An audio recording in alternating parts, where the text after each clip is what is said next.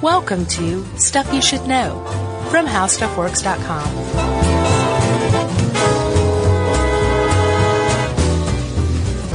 Hey, and welcome to the podcast. I'm Josh Clark. There's Charles W. Chuck Bryant. There's Jerry. This is stuff you should know. The Snake Edition. Snake Plissken edition. Oh man, good character. Yeah. Especially if you know, like, it had to have been something of a joke to have selected Kurt Russell because he was, I guess, I don't know whether that came before or after the thing. Do you?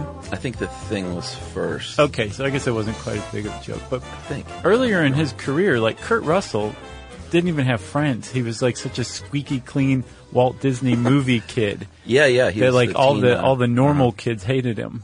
Oh, he really? said. Yeah. like he was just known as like this just can't do anything wrong, like Yeah. like squeaky clean kid. Well, that was my first R-rated movie. Was Escape from New York. Oh yeah. Yeah. It was a big Can deal. you dig it? No, that was the Warriors. oh yeah, that's right. No, I remember I called. Uh, wha- it was on like HBO or something. It wasn't even in the theater, and I called my mom to ask her if it was okay if I watched it. That's how good of a boy that I was. You were like Kurt Russell. Yeah. She Wow. said, "Sure, I know you're by yourself because you don't have any friends. Go ahead and watch it." That's funny. yeah. Man alive, that's a good snake story. Even though it has nothing to do with snakes per se. Oh, I've got a good snake story for later. Oh well. Oh, I was gonna say, lay it on us, but we'll wait. Yeah, I'm teasing that one. We'll wait patiently. All of you uh, who suffer from a little something called ophidiophobia, you can go ahead and skip this one because it is gonna creep you out. I'm Yeah. not afraid of snakes, and I'm still creeped out by some parts of this because we're gonna get like down and dirty with snakes. Well, here's my deal, and I think we should say this as a public service. I get creeped out by snakes initially, and then I'm like, okay, it's just a snake. Uh-huh. But um, snakes are vilified and killed when they shouldn't be killed Yeah. because people are scared of them, I- and that ain't cool. years and years ago in the Uncle John's bathroom reader, where I learned 90% of the stuff that I know, Mm-hmm. um, I read about a study of snakes. Like people took a fake snake and put it in a, the road and then like hid behind some bushes and Right. watched what people did. And allegedly people would run over the snake and then back up and run over it again and Really? again. Yeah, according to the, Yeah, well, according to Uncle John's bathroom reader. But, um, eh, yeah, I think people go out of their way to kill snakes. yeah. I know uh, camp some campers who like if they're hiking will kill a snake if they see it. Um, bad campers. Yeah, that's not good, not especially considering only like 5% of snake species are venomous. Yeah, And um, th- so it's pretty rare to come across a venomous snake. yeah. Uh, there are some out there that will hurt you pretty bad, Oh well, sure. and we'll talk about those. Um, but for the most part, most snakes either kill their prey by constricting Yeah. or swallowing you whole while you're alive. you're too big for most snakes to really take on. Yeah, I So would they're not say- going to mess with you. Sure. but it is there is a you can't really fault people necessarily although you and i both do for just killing snakes wantonly and indiscriminately um, because th- study after study has found that we are really there's no other explanation evolutionarily primed to fear and notice snakes in our environment Yeah, you found that cool article, uh, and I'd seen this before that, um, it's unpopular science yeah, they've done studies that showed that people are more apt, um, because of, we evolved to not want to get killed by snakes, to see snakes in like our peripheral vision than almost anything else. yeah Even spiders, which people are creeped out by. Yeah, well, and also spiders are deadly too, so it would make sense that over time, the people who were best at recognizing spiders and getting away from them would live longer to pass on their genes, and Yeah. so through natural selection, that would be the case. Supposedly, um, the same thing happened with snakes, but we are even better at recognizing snakes than spiders. Snake detection theory. Yeah. Pretty good band name. It is a. It's been a while since we had a good band name. That's definitely one of them. I Agreed. just saw that on T-shirt and a marquee simultaneously. Oh, really? Wow. That means it's a good band name. So in, if you want to know more about that whole study, you can read about it. I think it was in The Lancet in 2010. Or basically it's like, yes, we can find a snake just about anywhere, even in our peripheral vision. Right. And we are scared of snakes and rightfully so. Yeah, I know. I, I feel like I'm primed when I'm camping and hiking. Just I'm just always sort of on the lookout. Yeah. I'm never just like daydreaming and walking. I'm always looking at the ground and That's smart, man. because uh, they will lay right across the trail and that they they're not looking out for you. Right. So you stumble upon them, and that's when an accident might happen. Yeah, the problem is with snakes, you're looking at the ground. You better be looking up too, like if you're in the Amazon. Yeah. A lot of boa constrictors dangle from trees and then like drop themselves down onto their prey, which includes monkeys, Yeah. of which you, my friend, are one. That's right. You know? Yeah. So if you had a boa constrictor that was feeling kind of froggy, they might come at you. Or those flying snakes Yeah. that obviously cannot fly, but they glide down Yeah. quite a ways. In Sri Lanka, right? Yeah, if you've seen these videos, um, they leap from a tree and start squiggling, and then they flatten their body out. Yeah. And they can go a long way Yeah. from where they started, Right. and it's not straight down. You know what I'm saying? No. So let's just re, re, rephrase all this. Let's restate Okay.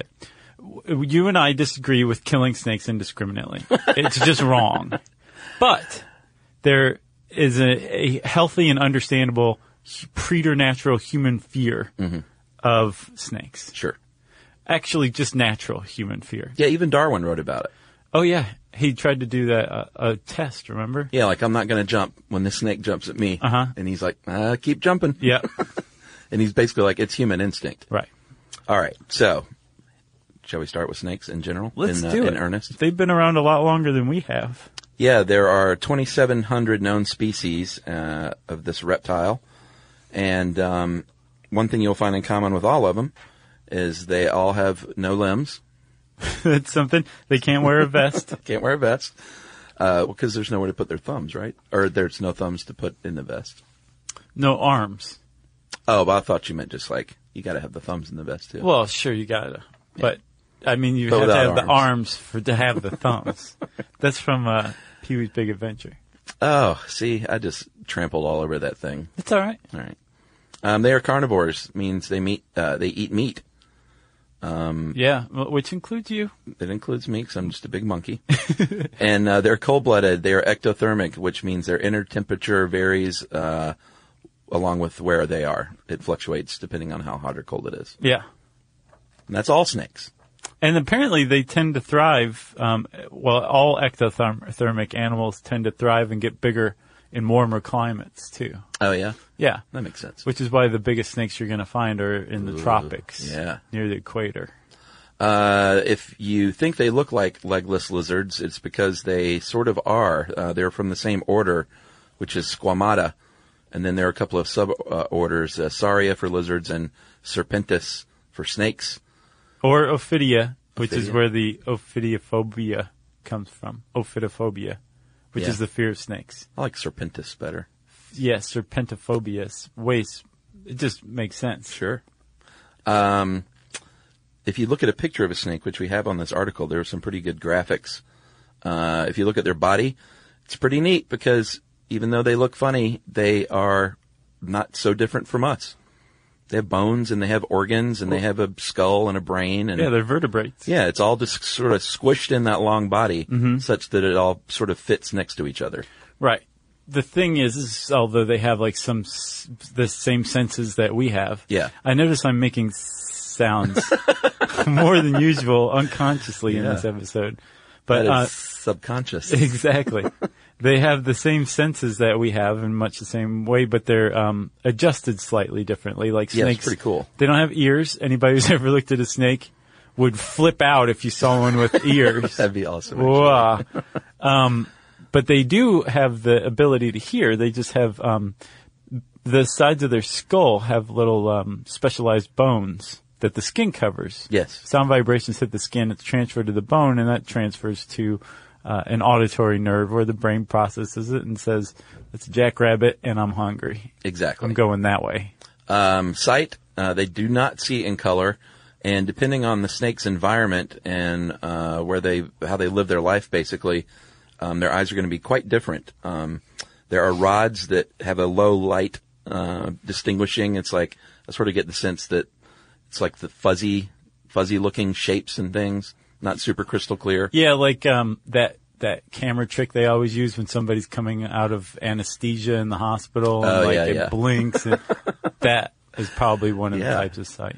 Uh, the cones produce the clear images, and um, if a snake like lives in a cave in the dark for most of its life, it's not going to need that awesome vision. It's going to just have like that light and dark sense.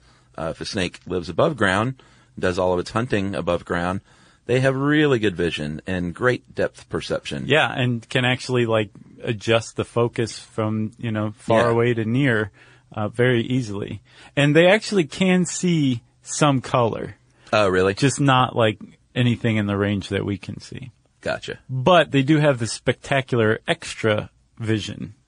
Yes. Like- the infrared stuff? Yeah. Yeah. So basically, if you've seen Predator, snakes see you like that. Some snakes do. Snake species, um, especially ones that live above ground because they are frequently nocturnal and they hunt warm-blooded animals. So they ha- s- have basically little thermal i- imaging cameras that are in, on top of their normal vision. Yeah, and I think that helps their uh, periphery a little bit as well. Like they'll just see like something hot next to me. Waka! Snake is eating that monkey. you know, Yeah. they make that noise too. That was a great noise. Uh, and then we'll round out the senses with smell. Um, they have little nasal openings and they have little olfactory chamber to process that stuff. Mm-hmm. And they also have tongues, which are not there to taste because they don't have a sense of taste. No, which is It's sad part of for the them. smell. Yeah, they're just there to eat, not to enjoy it. Yeah, so they'll like swallow a pig whole and just be like, "How was that?" I don't know. I don't have a sense of taste, I'm full.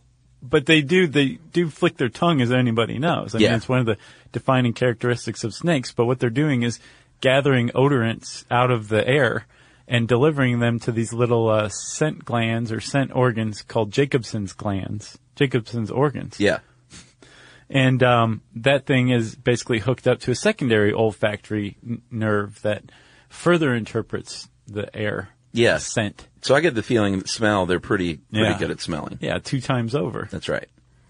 Um, then they have their digestive tract, which is going to run all along the length of the body. Um, I'm telling you, look at this graphic. It really kind of spells it out. Everything's just elongated. It's a good dyed in the wool how stuff works illustration. Agreed.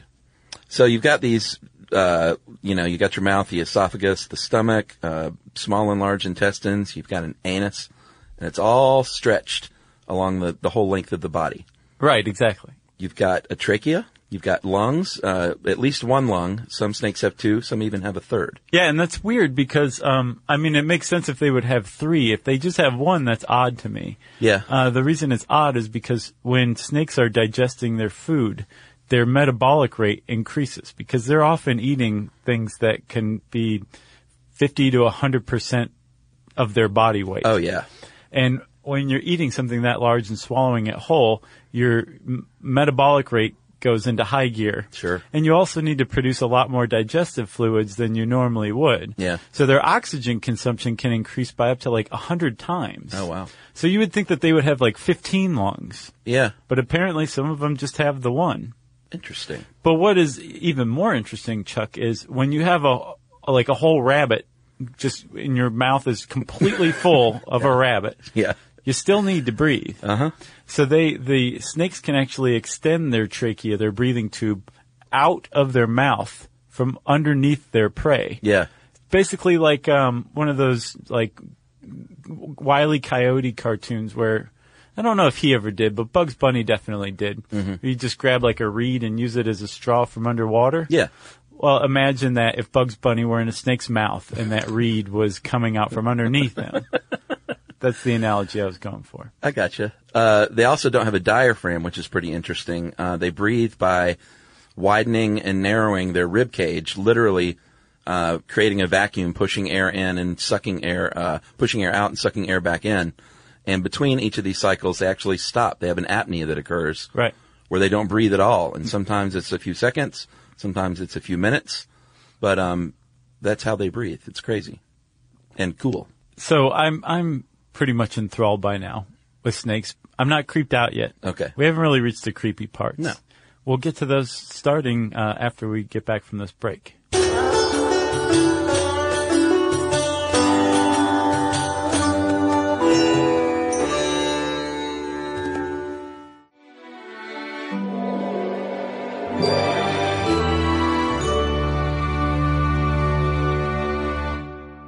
Chuck. Yes. You have the ability to shed dead skin cells pretty much constantly. It's That's always right. they're always sloughing off. Yeah, we had a great episode on that. I We did. What was it? Uh, think skin, right? yeah, but also did it come up and does your body regenerate itself every Yeah. seven years or something? Sure. You're constantly doing that with skin cells. Snakes um, shed their skin as well, but they do it in a completely different technique, and they they molt. They actually shed their whole outer layer of skin every once in a while. Yeah, sometimes you'll see that in the woods. Yeah. And you'll think, oh, well, there was a snake. And now he's not here. But here's his hollow body Yeah. or hollow skin. Here's his ghost. Um, so what they have is they have an elastic skin that attaches to muscles, and then the scales are made of keratin, the same thing that our fingernails are made from. Yeah.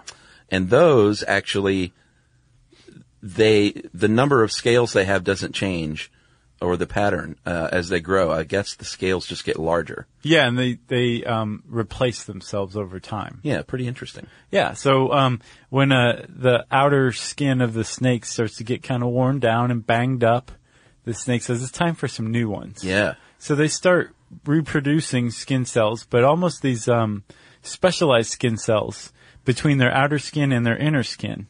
And those things form this layer between the two and they liquefy, which helps kind of, well, first it makes the outer skin a little more um, sheddable yeah, softens it up. but it also like separates it from the snake itself so Yeah. it can eventually slide out of it.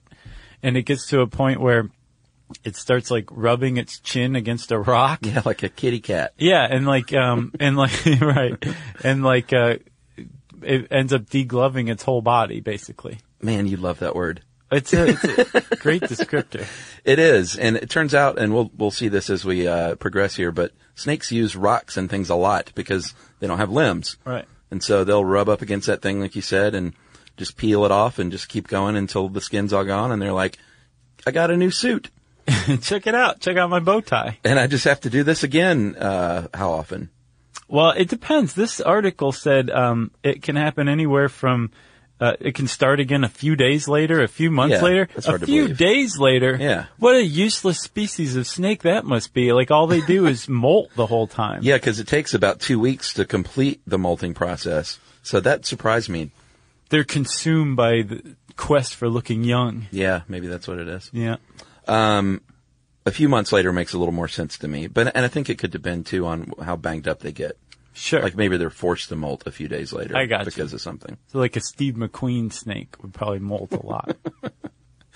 Um, snakes, uh, they grow their entire life, which is a, another great fact to me. Maybe the best one of the show. What that they indeterminate growth? Yeah, they never stop growing. No, they can just keep growing and growing. Again, it depends on like how ample their food supply is, what the ambient temperature is in their environment, but they can just keep on growing. Yeah, that slows down. They don't grow at the same rate, Right. but uh, once they reach maturity, they keep on growing. Uh, they can live anywhere from four to twenty-five years, depending on the species. Yeah. And probably more than that or less, depending on the hazards in the area. Yes, like people with machetes. Exactly. All right, are we to the uh, part? And this, I think, is what creeps people out a little bit: is how snakes move. I, that's definitely probably the creepiest part about it. It's- well, it's one of them. See, I think it's amazing. It is slightly disconcerting to see Uh-huh. because you're used to things with legs and arms. Right. But when you see that slithering motion, it definitely, like, I think for most people, it's just a little bit of a ooh, Yeah. you know? But if you stop and look at it, you're like, wow, they really have that down pat. Yeah, it's a wonder of nature. and they're, they're snakes are able to locomote um, because they're we said they're vertebrates.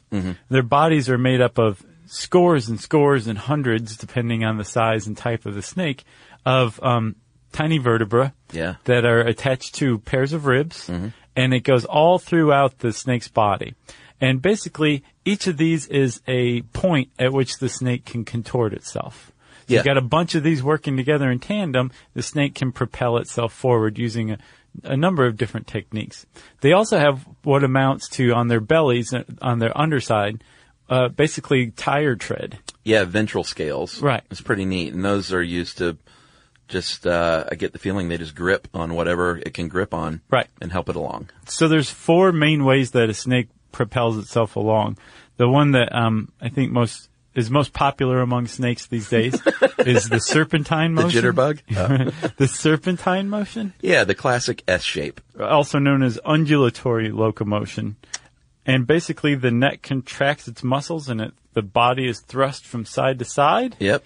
And, um, it, it says, I'm going, I'm going. And the snake just takes off like a rocket. Yeah, and this can be in on uh, in water or on land. If you've ever been in a lake and seen a snake uh, swimming across the water, that'll get you going quick Sure. because those things move really quick in the water. Um, and a lot of water snakes are poisonous for sure. Yeah, The water Absolutely. moccasins. Yeah, we have those here in Georgia, of course. What's the other? Copperheads will get in the, Yeah, the yeah. creeks and rivers. Yep. So these are uh, because they have no resistance points, obviously in the water, they can just slink along quicker. But on the land, they use these rocks and branches and little divots and dents in the landscape to uh, just you know propel itself. Like I'm going to put my belly on that rock and shoot myself forward a little bit. Yeah. and then whatever's below my belly, it's going to be on the rock Right. and just inches itself along. Well, not inches. These things can move in some cases. Right. By inches. Well, by feet. Like the black mamba, 13 miles an hour. Wow. That is so scary. Can you imagine that? Because that's a pretty poisonous mo- um, snake. Yeah.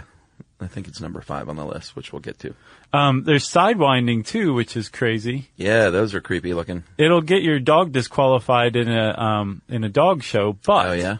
Well, yeah, Is that one of the big uh, strikes against? side gating Yeah. for sure. Oh, we did one on dog shows, right? Yeah, we did. Yeah. It's good for um for snakes though, especially ones where there aren't those resistant points like rocks and branches and leaves that a snake can use to propel itself. Yeah. Um, say like uh, along sand in a sandy desert. Yeah, that's where I've usually seen sidewinders. That's where the sidewinding goes on. yeah, it's the same S shape, but it's, um, the cool thing about sidewinding to me is if you slow it down and look closely, the major portions of the snake's body is off the sand Yeah. when it's moving. It's like just sort of, uh, Check it out. Yeah, like my front's on and my back's down. Now my back's down and my front's on, and the whole time the middle's off the ground. Yeah. There's just basically like the parts that curve down. Everything else is held up. Those are the only points in contact with the ground, like Yeah, you said. And the it's rest is- trying to hop. I f- get the feeling. Yeah. Like I wish I had legs. I'm doing my best here. I'm doing my best. Um, there's the caterpillar, which I haven't seen much. Um, that is the same uh, rectilinear locomotion, but it's uh, up and down. Like uh, creates that rippling effect, like you would see a caterpillar. Right. Um, I don't see that a whole lot. Well, yeah, rather than side to side, the Yeah. curves are up and down. Sure. It's like uh, the breakdancing move the worm. yeah, that's exactly what it's like. Uh, they should have called it the snake. They should have. And then my favorite, the uh, concertina, which is sort of like the S, but I get the feeling it's like uh, when you see the old hand accordion in a cartoon, like the front moves forward and then stops, and then the back catches up, Uh-huh. then the front moves forward again. Exactly. That's sort of what it looks like. Exactly. Yeah. Uh, and they use concertina motion for um, climbing stuff like trees usually. Mm-hmm. Yeah. Which is another disconcerting thing about snakes that they can climb trees and then jump out of them. I know. Here we are saying you shouldn't fear snakes, and all we're doing is make people fear snakes.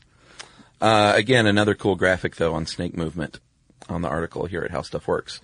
All right, so let's talk uh, big snakes okay. because the anaconda, I think everyone knows, is the largest snake, and those things are great swimmers. They can weigh as much as 550 pounds. Yeah, man. It'd be a Ask full- J Lo about those things. I actually enjoyed that dumb movie. I never saw it. Really? Mm-hmm. It was terrible, but terribly good. I got You know, had a really good cast for such a bad movie. Yeah. like Owen Wilson and John Voight and Ice Cube and Mm-hmm. J Lo. I don't know. Marlon Brando. Yeah, he was the snake. I wish I could do a Brando impression so bad right now. Oh yeah, which movie would you do? I would just do him as a snake. But see, mine would be have to be as like Vito Corleone as the Sure, snake because I sure. can only do Brando f- through his movies. That's fine. Go ahead. No, no, no, no, I'm not going to do it. Oh, okay. Make him an offer he couldn't refuse. that, is, Good. that was definitely worth the wait. Uh, they can be up to 12 inches in diameter, and you're going to find these dudes in uh, rivers in South America, and they spend their time in the water because they're so large. Uh, That's the best way they can get around. Right. It, they, they're huge. Yeah. So there's, again, less resistance in the water. So they've learned to be pretty good swimmers. Yeah. And they are quite the hunter. Oh yes. Um, they, their eyes and their nose are on the tops of their heads. So very much like an alligator or a crocodile, they can be almost completely submerged, but still keep an eye on their prey. yeah. They're tough dudes. They're not Yeah. poisonous. They're constrictors, right?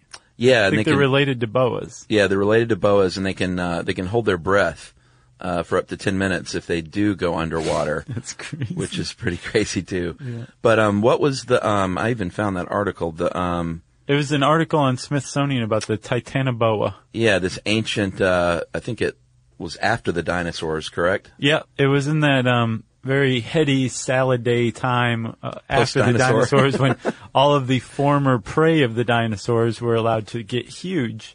One of the things that got huge was the Titanoboa. Yeah. It was about 56 million years ago, and there's a um, a coal pit in Colombia that has yielded just a trove of fossils from this era, including the Titanoboa where it was discovered. Yeah, and I think the remarkable thing about this one, aside from its si- uh, size, was that they were able to find uh, a snake skull, which is uh, a really rare thing apparently, because when skulls, when snake dies, their skull bones just sort of go away to the wind because they're in so many little pieces. Exactly. Like a human skull Yeah. is basically two pieces, your lower jaw and the rest of your skull. Yeah. Um, with a snake skull, and we'll get into why, but there's a, like you say, a bunch of different pieces to them. And yeah, when, when they die, it just di- disintegrates. They, there's snake skull parts, but an intact snake skull. Yeah, it's rare. Very rare. So then to discover an entirely new 56 million year old species Mm-hmm. of giant snake with an intact skull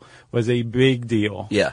And they found the Titanoboa and they figured out that it grew to about 40 feet long, 40 feet. weighed about a ton. Wow. So it was about as long as a school bus and weighed as much as a rhinoceros. That is crazy. And, uh, it could eat gators, Yeah. turtles, like all, everything. It just, it was the king of this Colombian jungle back, back in the day. Yeah, I imagine it ate whatever it wanted to. Yes. That is, I can't imagine. I mean, a, an anaconda these days is impressive, Right. but uh, a 40 footer, that's something else. I mean, it basically is what they were predicting in the movie Anaconda, unwittingly. Yeah. It was probably about 40 feet and a ton, right, in that movie? Yeah, and really bad CGI Yeah. to make it all happen. Yeah. Uh, well, let's t- talk about eating a little bit. Um, one of the remarkable things about the snake is that it does swallow its prey whole, and it can do this. And everyone's seen the snake when they go to unhinge that jaw. That is what they're doing. Right. Uh, they have a very uh, specialized feature, and it's called a quadrate bone. And the upper jaw connects to the lower jaw with this, and it can unhinge itself. And the rest of the skull is connected by like muscle and tendon, so it's it can get up to like 150 degrees wide open. Right. And it's not just the upper jaw and the lower jaw that can unhinge and get wider. I think, uh, what'd you say, 150 degrees? Yeah, It also can expand side to side. So like the, fr- the bones that make up the front of Yeah. the snake's skull are, like you said, connected by bone and, or by muscle and tendon. So they can stretch apart as well. So not only does it get bigger vertically, this, the whole mouth can get bigger horizontally as well. And it, it, it can, again, a snake can eat a, a whole rabbit. that's right. And how it does that is, and this is um, how the article describes it. It opens its mouth and begins to walk its lower jaw over the prey. Uh, as its backward curving teeth grind up the animal. Yeah, and so it's- it just sort of sucks it in. Right. It depends on the, the species of snake, whether it has backward curving teeth or, or not. But non-venomous snakes do have the backward curving teeth so that the prey can't get out. They can get Yeah. in, but they can't get out. They check in, but they don't check out. Exactly. Uh, all along, they are crushing, um, as the deeper it goes in the digest, uh, digestive tract, crushing this thing down um, until eventually it's just uh, broken down into nutrients, just like eating a regular meal. Exactly. And again, it takes a lot more um, digestive juices to to make this happen. Sure. So the snake's just producing this stuff over time. Sometimes it takes venom, Yeah. you know, to subdue this animal because a, a rabbit, it's going to be like, I don't want to go in that mouth. No, I'm going to scratch your esophagus up. exactly. Like you might get me, but I'm going to take part of you down with me. So that's why uh, they have these um, wicked little things called fangs and um, they're in the upper jaw. And venomous snakes have the two hallmark hollowed out fangs that are just a, a basically a, a delivery system, a sharp little delivery system. Uh, and they have glands under each eye uh, called venom ducts, and that's where the, the good stuff comes from. Right. And they just squeeze it through uh, those little little fangs. Right, and like a needle. supposedly the venom passes through other glands where more chemicals are added to it, and it becomes this amazing specialized brew. Um, and apparently, each snake species kind of has its own signature death cocktail. Sure. But there are some toxins that are found in just about all of them. Um, there's neurotoxins. Yeah. Break down your nervous system function, including things like breathing. Yeah. So that'll that'll stop your well, it'll stop your life eventually, Yeah. Paralysis. right? You're not gonna be able to move, which is why It's a big one. it helps them to feed. You know, because all of a sudden the rabbit's like alive, but you know has that look in its eye, yes. like I can't move. and What's going The on? time is near. I hate Tuesdays. Uh, cardiotoxins are going to deteriorate the heart and basically say you're done beating. Um, and then they have hemotoxins, and that will rupture your blood vessels, and uh, you're going to bleed internally. you know what else I found that's pretty neat? So that's those are venomous snakes. Remember, we talked about like what's the most poisonous animal or venomous animal in the world. We had an episode on that. Mm-hmm. Sure. there are some so a venomous snake is something that produces its own poison. Mm-hmm. There are some snakes that are technically poisonous because they eat like poisonous tree frogs or something like that, Ah. and they collect the poison from the frogs and store it, I didn't know that. and then they use it uh, to catch prey or as defense later on. But they're not physically producing their own poison; they're collecting it and and deploying it. and they wouldn't have fangs either. No, or else they wouldn't have fangs with the hollowed out delivery system. Right. Interesting. Uh, when they, they do have fangs, by the way, they are uh, they fold backwards in the mouth. Did you already say that? No, there's like pockets though that like are in their gums, Yeah. the roof of their mouth, their hard palate. Oh, it's like a little holster. Uh huh. Oh, okay. Yeah, because if Fang not, monster. it just go right through the bottom of their mouth, and uh, they'd look pretty funny. Yeah, they would. Fang Holster, another band name. I knew this was going to have a lot of band names.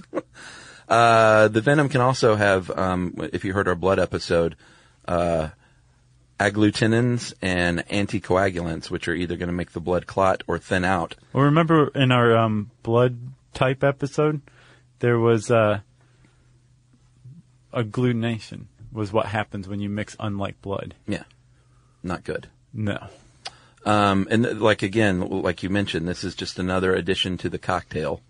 Um, that's added to the other stuff, you know. Um, and then uh, if you want to die another way, you could be constricted.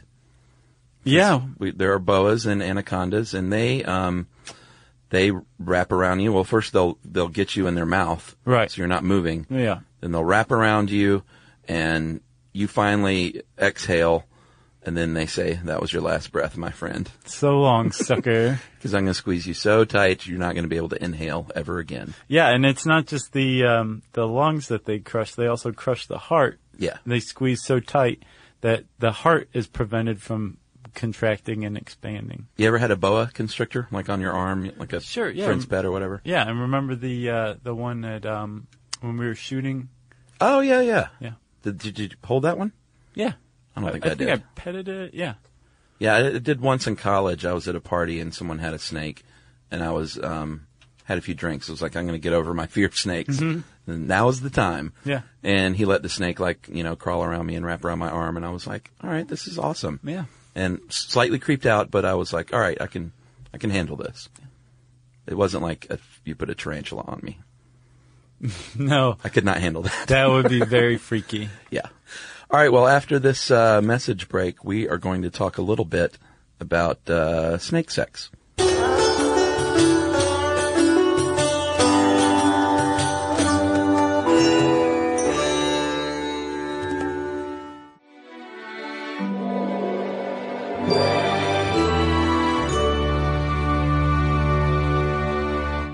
All right, you ready to talk snake sex? I'm ready, man. This is the creepiest part to me. Oh no, it's not. It's beautiful. Okay.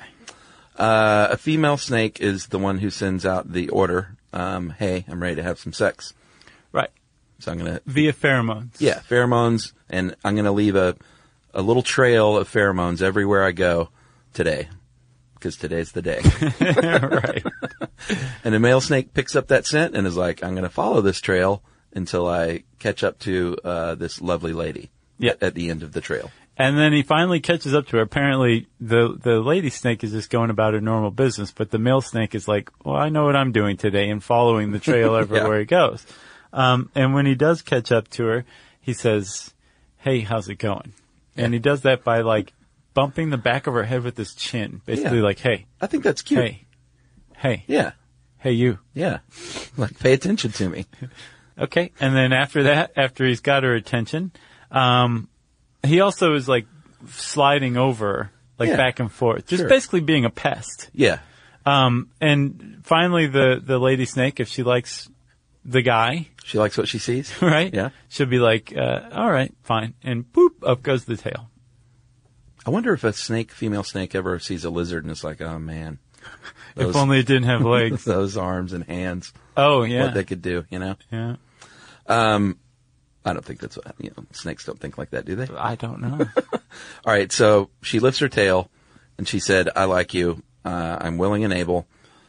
Um, let's do this. And so they wrap their tails around each other and they, they sort of just intertwine until their cloacas meet up.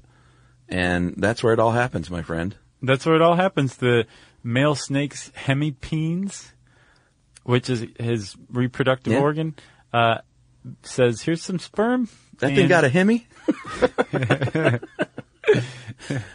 That's funny. Uh, yeah, he, he delivers sperm through his hemipene. Why is this so awkward? I don't know. Uh, so yes, the hemipenes delivers the sperm, and the female becomes fertilized. Hooray. And now they can make baby snakes or lay eggs. yeah, uh, this is depends on pretty the snake. interesting. Sure, like some of them do both. Yeah, and that, that, I thought that was unusual. It would seem like I don't know. In nature, you usually don't have one or the other, Yeah, you know, or both. yeah. I mean, like maybe like this kind of animal, like a bird lays an egg. Sure. but a panda bear lays uh, or has live young, right? Yeah. There aren't panda bears that can also lay eggs or have live young. That just seems a little too uh, random. Boy, could you imagine differentiated a panda uh, egg hatch would be about the cutest thing. Yeah. that would break the internet if a little panda bear hatched from an egg. Yeah, it was like two pounds. that would be pretty cute. So if they have uh, live young, they can give birth to anywhere from one to 150 snakes, which is, uh, you know, might be some people's nightmare. Yeah, like remember that part in uh, Indiana Jones and the Temple of Doom? Not raiders. No, it was the they were at the feast at the Maharaja's Oh, yeah. table, and they bring out that snake and slice it open. All the live baby Oh snakes yeah, yeah, yeah, slide yeah. out. Oh yeah. Man, they made good use of snakes. I forgot because in Raiders, the famous. Oh snakes. yeah, asps. Hey, that was a good uh, Sala. Was that his name? I think so, right? I don't know. Oh man, I'm gonna get killed for that one if it's not.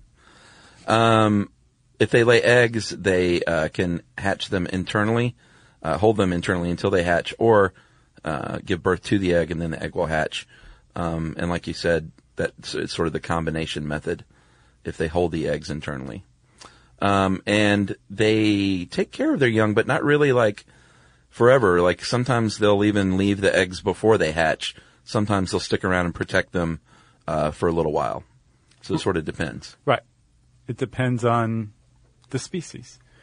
I guess the reason why they would have so many different qualities in the same like family um, is that they've been around for like 160 million years. Yeah, and the variety of their uh, distribution all over the world. You know? So speaking of variety, like we said, just five percent of snakes are poisonous, but the ones that are poisonous can be really, really poisonous.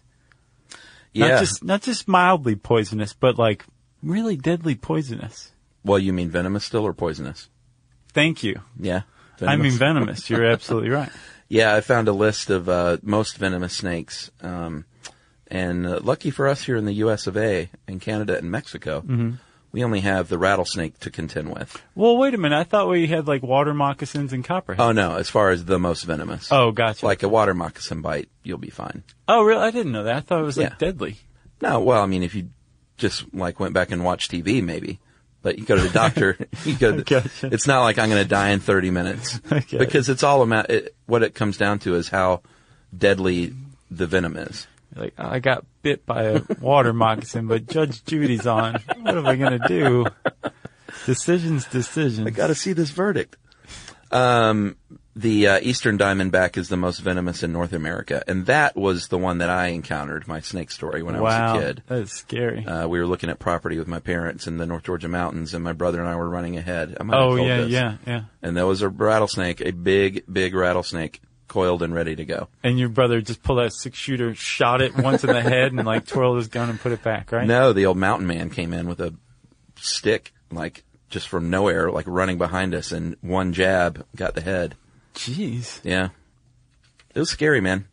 And uh, looking back, I'm like, I wish he hadn't killed the snake, but we were, we were four feet from this thing. And it was completely coiled with his head up, like he Oh. was ready to go. Could have gotten you. Yeah, he could have totally gotten us. Uh, number nine is the death adder, uh, in Australia and New Guinea. And they kill other snakes, but, uh, if you happen upon them, you'll notice their triangular shaped head, which is always a dead giveaway. Right. Usually that that's a, not a good snake Right. or not again a good snake but not one you want to like play with And by the way, Chuck, if you had a um, you encountered the four foot rattlesnake, you could expect a, a striking distance of two thirds of its body length is usually the rule of thumb for a rattlesnake. uh, we were probably close to striking distance then Man, Yeah. that is scary. uh, and we were out in the woods too that wouldn't have been a pretty scene you know No, the, the old mountain man would have just had to put you down immediately. no he would just laid on your face. he probably would have done the old uh, suck it out with his mouth and spit which i think is not the way to do it from what i understand Yeah, um, vipers are next at number eight uh, china india southeast asia central asia middle east very fast very uh, ill-tempered uh, the philippine cobra I didn't know this. Cobras generally aren't. Um, I mean, they're venomous, but their venom isn't among the most deadly. like you could go watch TV for a little while. No, probably not. But the Philippine cobra is uh, the exception. Um, they have the most deadly venom of all the cobras. Right. Very neurotoxic. There's the tiger snake. Yeah, Uh, y- this one can kill you within 30 minutes, yeah, supposedly. pretty quick. And before there was such thing as antivenin, tiger snakes killed at a rate of about 60 to 70 percent. Also in Australia, by the way, Yeah, as you'll notice, that is a trend. And when we talked about the most venomous creatures, Right. Australia was always around. Uh, we have our black mamba, which we talked about in Africa. Very aggressive, very fast, and they can strike up to 12 times in a row. And a single bite is capable of killing anywhere between 10 to 25 adults. Very deadly.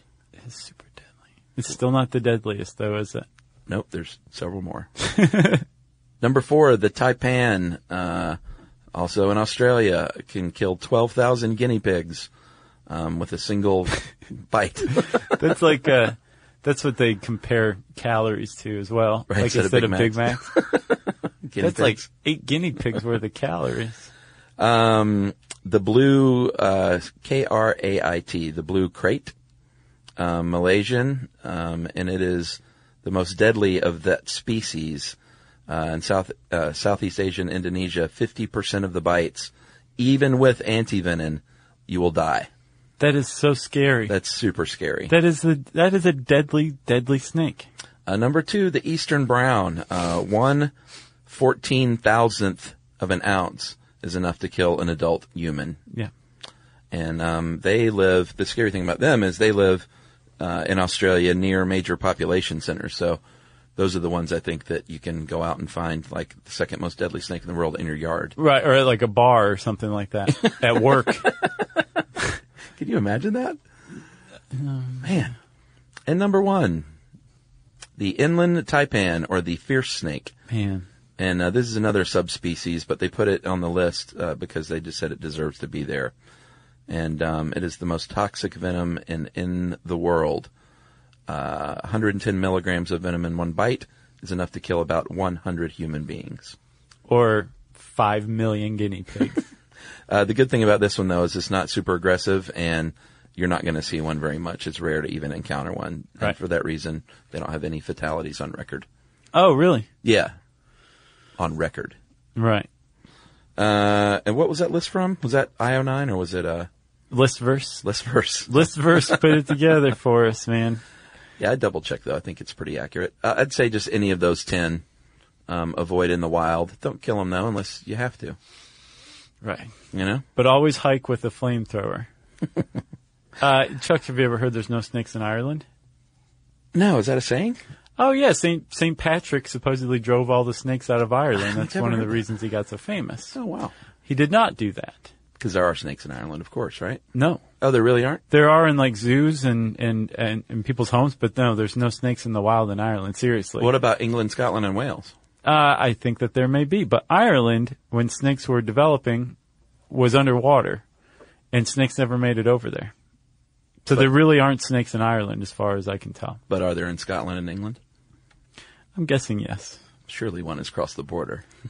I, Uh, and I mean, like the fact that there are some like in zoos and in people's homes mean that there eventually will be, Right. because you know, like down in Florida, people Oh, yeah. would like take pythons that they had as pets and just release them in the Everglades, and now the Everglades have a really large python population, a non-native Yeah. python population. Because people are stupid and they didn't realize that that python was going to get large. Exactly. Yeah.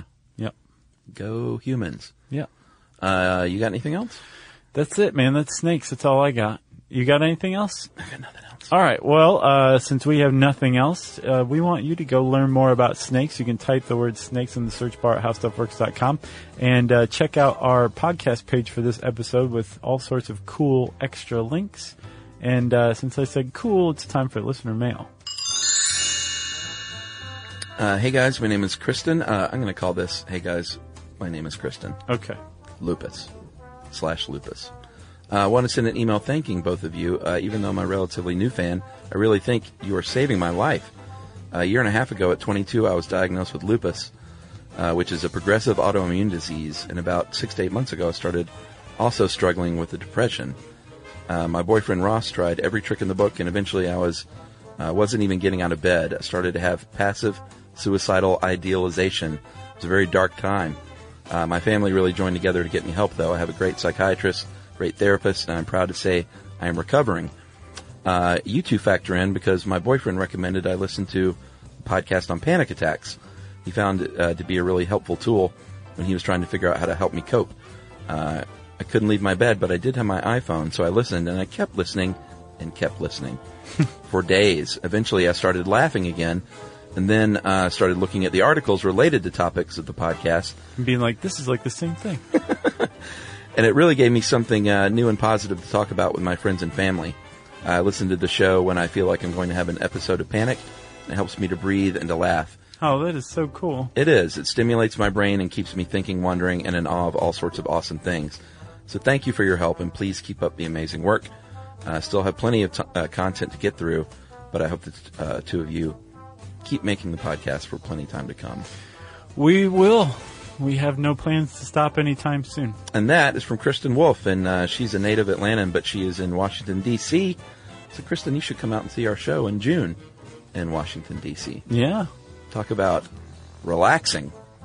Wait till you see it live. Well, yeah, but it's also extremely exciting too. Yeah, that's true. Um, thanks a lot, Kristen, for sharing that. We're glad we got to help you out. And thanks, Ross, the boyfriend, for uh, helping her out. and Way to go, family. Ross. Yeah, I mean, nice job. agreed. Uh, if you want to get in touch with us to let us know anything, how we've helped you out, how we messed you up, whatever, um, you can tweet to us at SYSK Podcast. You can join us on Facebook.com slash Stuff You Should Know. You can send us an email to StuffPodcast at HowStuffWorks.com. And check out our home on the web, StuffYouShouldKnow.com.